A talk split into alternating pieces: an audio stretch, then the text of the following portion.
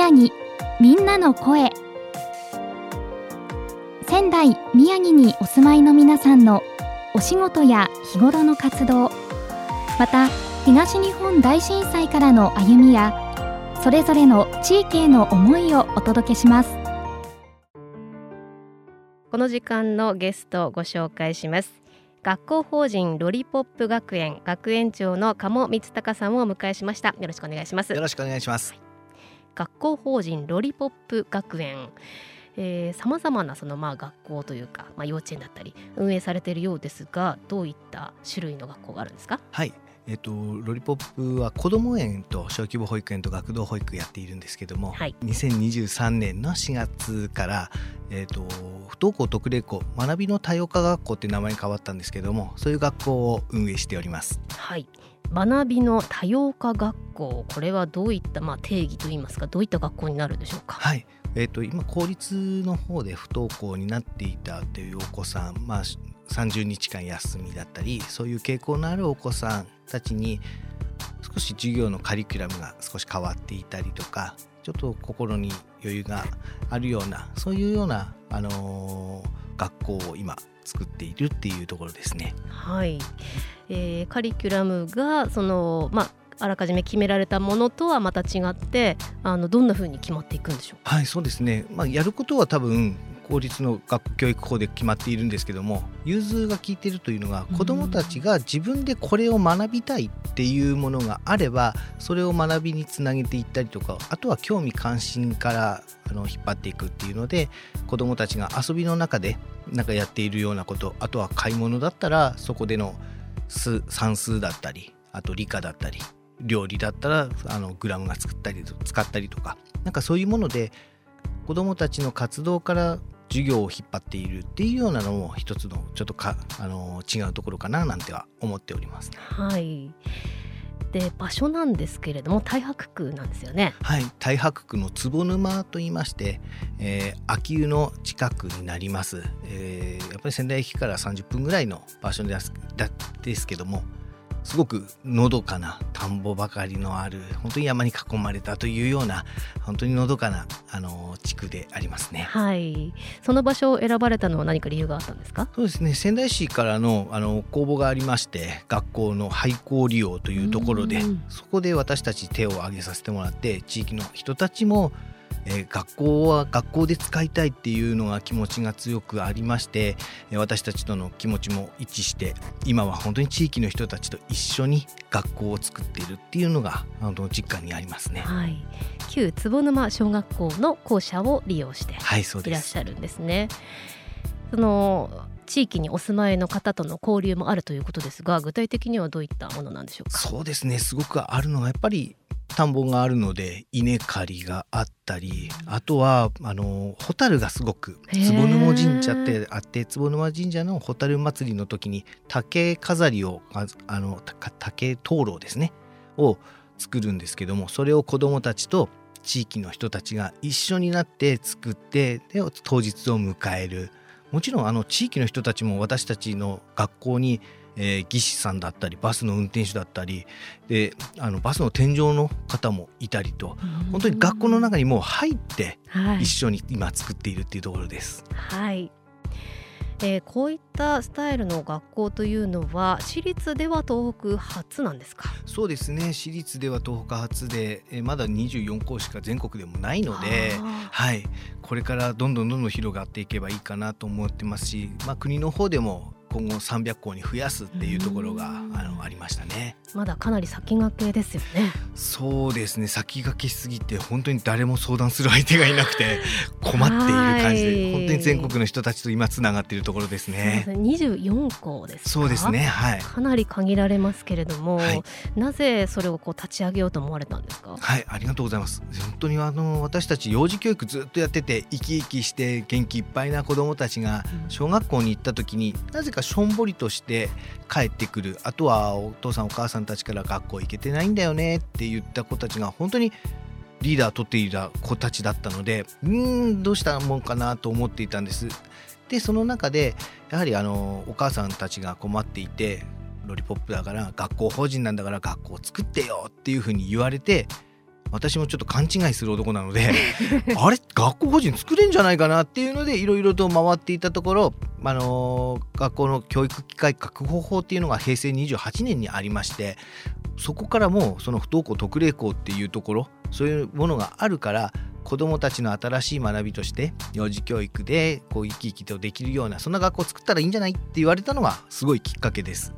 はい。なかなか本当にね周りに例が少ないと非常にね運営もこう手探りというかね難しいところが終わりではないですか？はい。とてもすごくあのわからないことばっかりなんですけども、はい、私立の小学校さんも中学校さんあのその特例校の学校さんとつながってあとは宮城には本当によく文科省の人から言われるんですけども宮城では本当に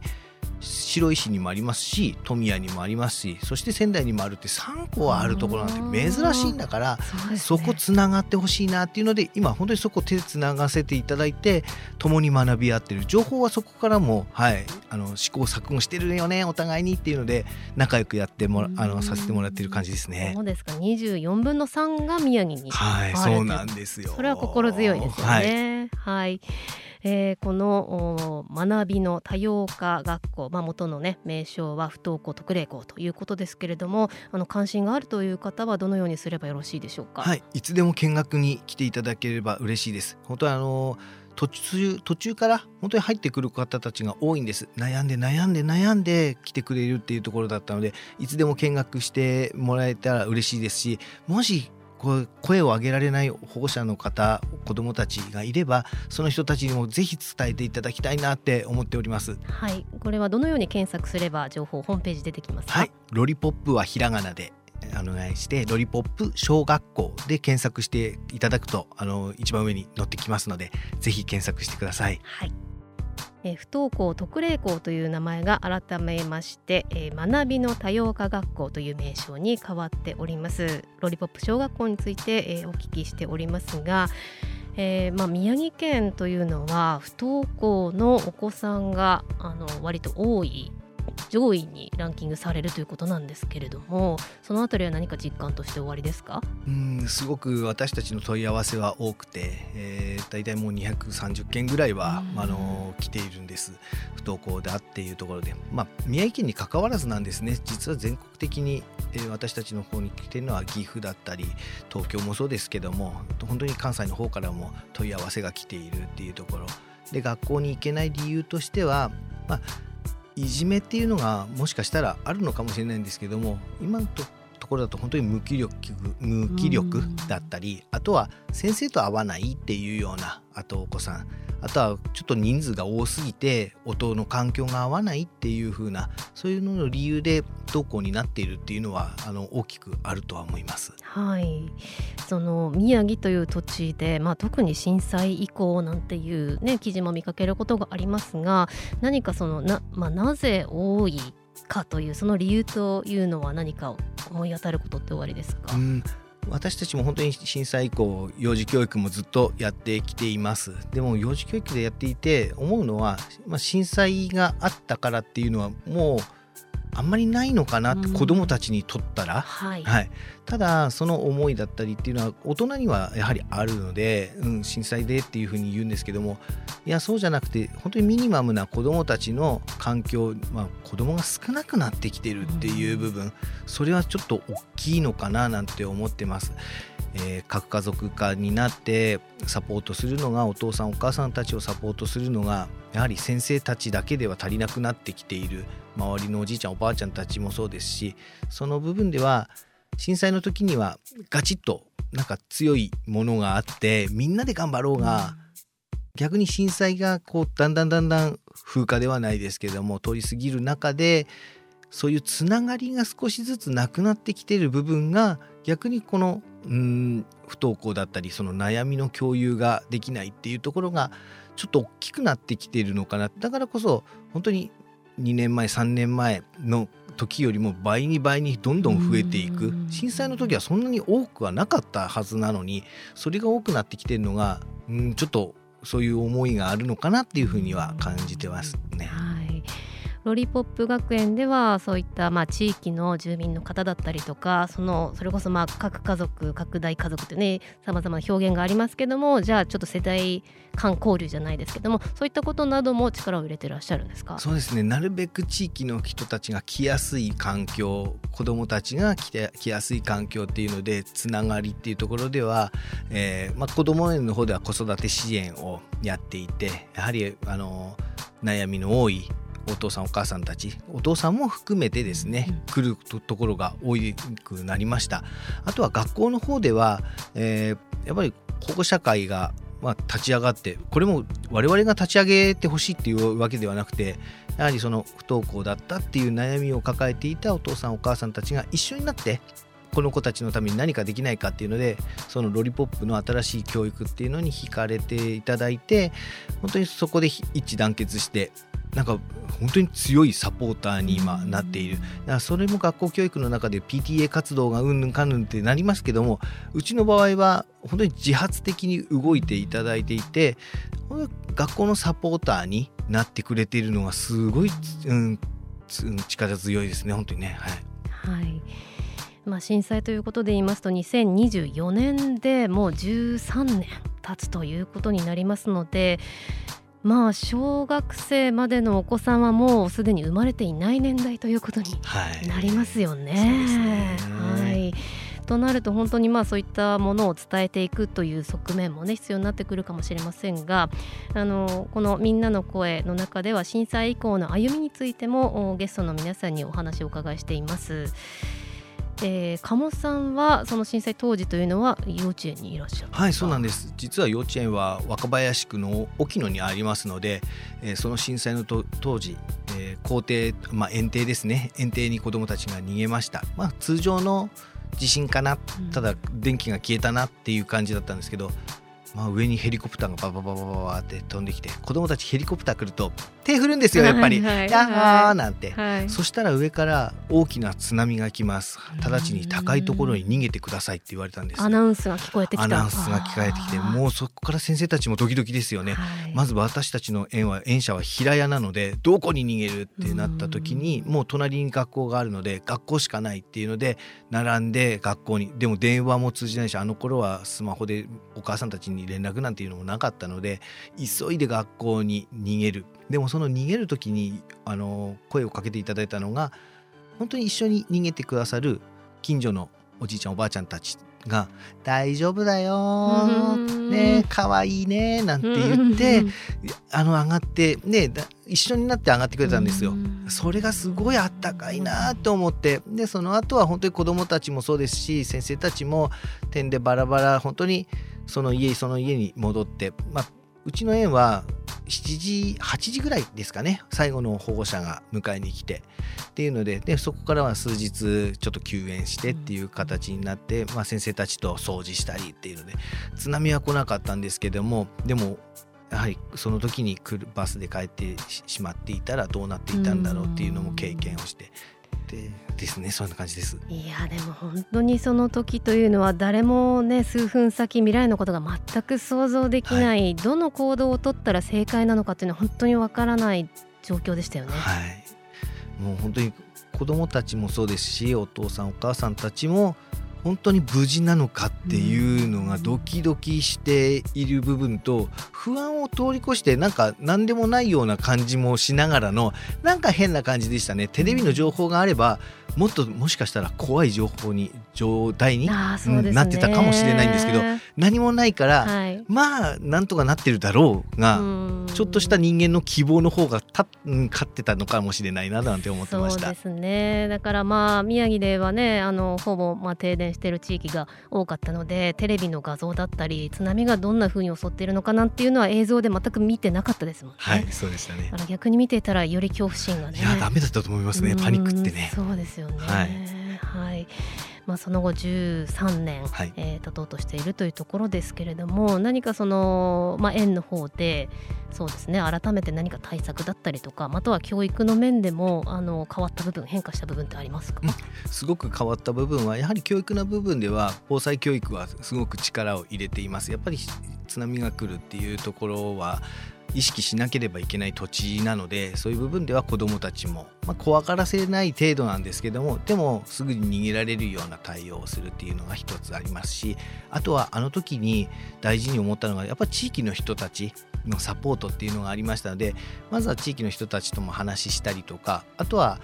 隣にある施設の人たちとどんな共有をしてっていうので連携をしてでその時にも話し合ったのが震災の時に何にもなくなったっていうただ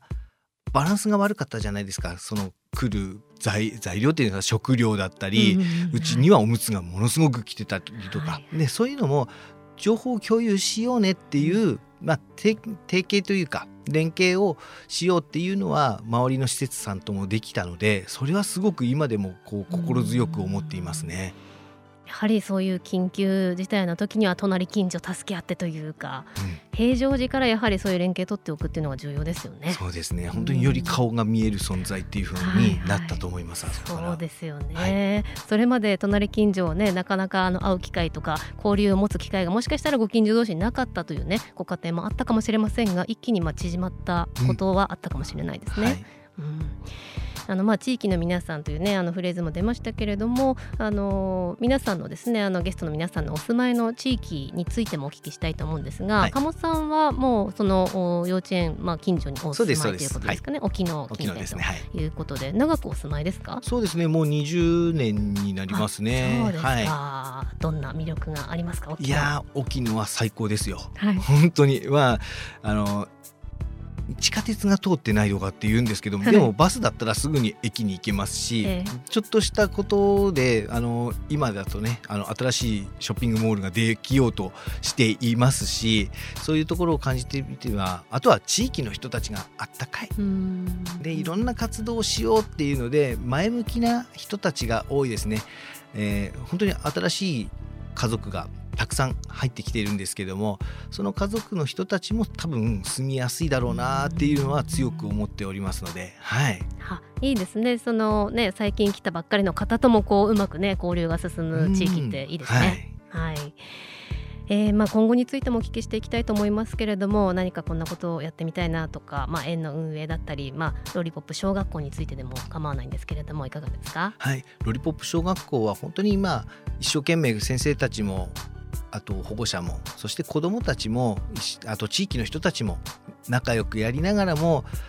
こういう不登校っていう言葉をなくしたいっていう動きをすごくしていました、えー、学びの多様化学校っていうふうに文科省が書いて不登校っていう言葉がなくなってきた。じゃあ今度は何をするかって言ったらやっぱり学びを選択できるようなそんな環境があの仙台にもあのできればいいかななんて思っております。その一つとして私たちは動いているのでぜひあの地域の人たちあと困ってる人たち何かあったらあの最初に私があのうちの子不登校で学校を作ってよっていうような感じで何か困ったことあったら私たちが何かできることがたくさんあると思うので声をかけていただいたりもし不登校だったり子育てで悩んでいる人がいればぜひロリポップに足を運んでいただければ嬉しいなと思います。はいこの時間のゲストは学校法人ロリポップ学園学園長の鴨光隆さんをお迎えしました。ありがとうございました。ありがとうございました。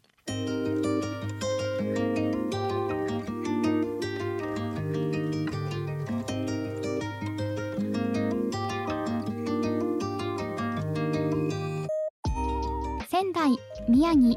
みんなの声。ラジオ3のホームページやツイッターからもアーカイブをお楽しみいただけます